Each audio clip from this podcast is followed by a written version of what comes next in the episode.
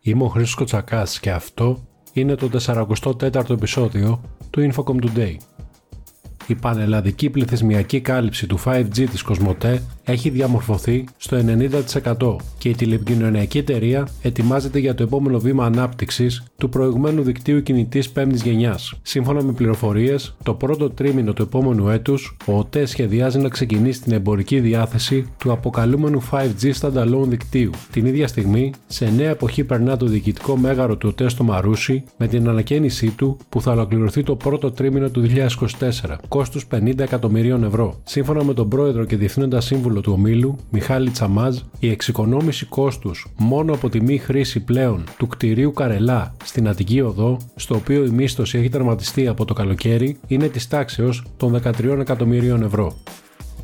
Στην πέμπτη θέση του startup οικοσυστήματος της Νότιας Ευρώπης βρίσκεται η Αθήνα, σύμφωνα με ανάλυση που δημοσιεύθηκε από τη startup Blink, με την ελληνική πρωτεύουσα να παραμένει σταθερή στην ίδια θέση σε σύγκριση με την κορυφαία δεκάδα της προηγούμενης χρονιάς. Αναλυτικότερα, η συγκεκριμένη δεκάδα ξεκινά με δύο ισπανικέ πόλεις, τη Βαρκελόνη στην πρώτη θέση και τη Μαδρίτη στη δεύτερη, ενώ ακολουθεί η Λισαβόνα, το Μιλάνο, η Αθήνα, το Πόρτο, το Βελιγράδι, η Ρώμη, η Βαλένθια και το Ζάγκρεμπ. Άλλωστε, σύμφωνα σύμφωνα με το Startup Ecosystem Report 2023 που δόθηκε πρόσφατα στη δημοσιότητα, η Ελλάδα βρίσκεται στην 46η θέση παγκοσμίως μεταξύ των πρώτων 100, κερδίζοντας δύο θέσεις σε σύγκριση με την κατάταξη του 2022 κοινή δήλωση για την αξιοποίηση της τεχνητής νοημοσύνης υπέγραψε η Ελλάδα με τις χώρες που μετήχαν σε διάσκεψη των EU Med 9 χωρών στη Μάλτα για την ψηφιακή διακυβέρνηση. Συνοπτικά, οι χώρες συμφώνησαν ότι από κοινού θα διαρευνήσουν την πιθανότητα ανάπτυξης εφαρμογών τεχνητής νοημοσύνης για την αντιμετώπιση των προκλήσεων της κλιματικής αλλαγής στη Μεσόγειο, καθώς και της βελτιστοποίησης της διαχείρισης των πόρων και της προώθησης βιώσιμων πρακτικών. Ακόμη, δεσμεύτηκαν για την ανάπτυξη τεχνολογιών τεχνητής νοημοσύνης με ανθρωποκεντρική κεντρικό προσανατολισμό, ηθική υπευθυνότητα και με σεβασμό στα ανθρώπινα δικαιώματα. Επίσης, δεσμεύτηκαν για επένδυση σε ισχυρές υποδομές τεχνητής νοημοσύνης και σε κέντρα έρευνας και ανάπτυξης στην περιοχή της Μεσογείου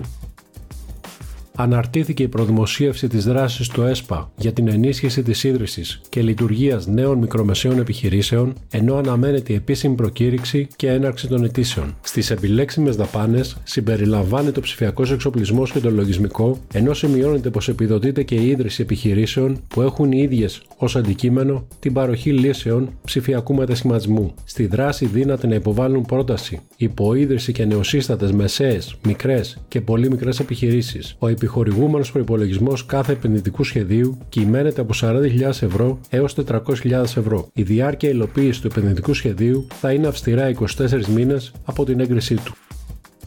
Σύμφωνα με στοιχεία που έδωσε στη δημοσιότητα η Eurostat, το 75,3% των επιχειρήσεων στην Ελλάδα χρησιμοποιούν ένα μέτρο για την ενίσχυση της ψηφιακής τους ασφάλειας. Αν και το ποσοστό δείχνει ψηλό, η χώρα μας βρίσκεται τέταρτη από το τέλος, ξεπερνώντας μόνο την Αλβανία, το Μαυροβούνιο και τη Βόρεια Μακεδονία. Την ίδια στιγμή, ο ευρωπαϊκός μέσος όρος βρίσκεται στο 91,8%. Στην πρώτη δεκάδα βρίσκονται η Δανία, Φιλανδία, Γερμανία, Βέλγιο, Ολλανδία, Σερβία, Γαλλία, Πολωνία, Μάλτα και Αυστραλία. Αναλυτικότερα, το 60,1% των ελληνικών επιχειρήσεων χρησιμοποιούν πιστοποίηση μέσω ενός ισχυρού κωδικού πρόσβασης, το 51,8% πραγματοποιεί backup σε διαφορετική τοποθεσία συμπεριλαμβανομένου του cloud και το 49,2% υιοθετεί μέτρα Network Access Control.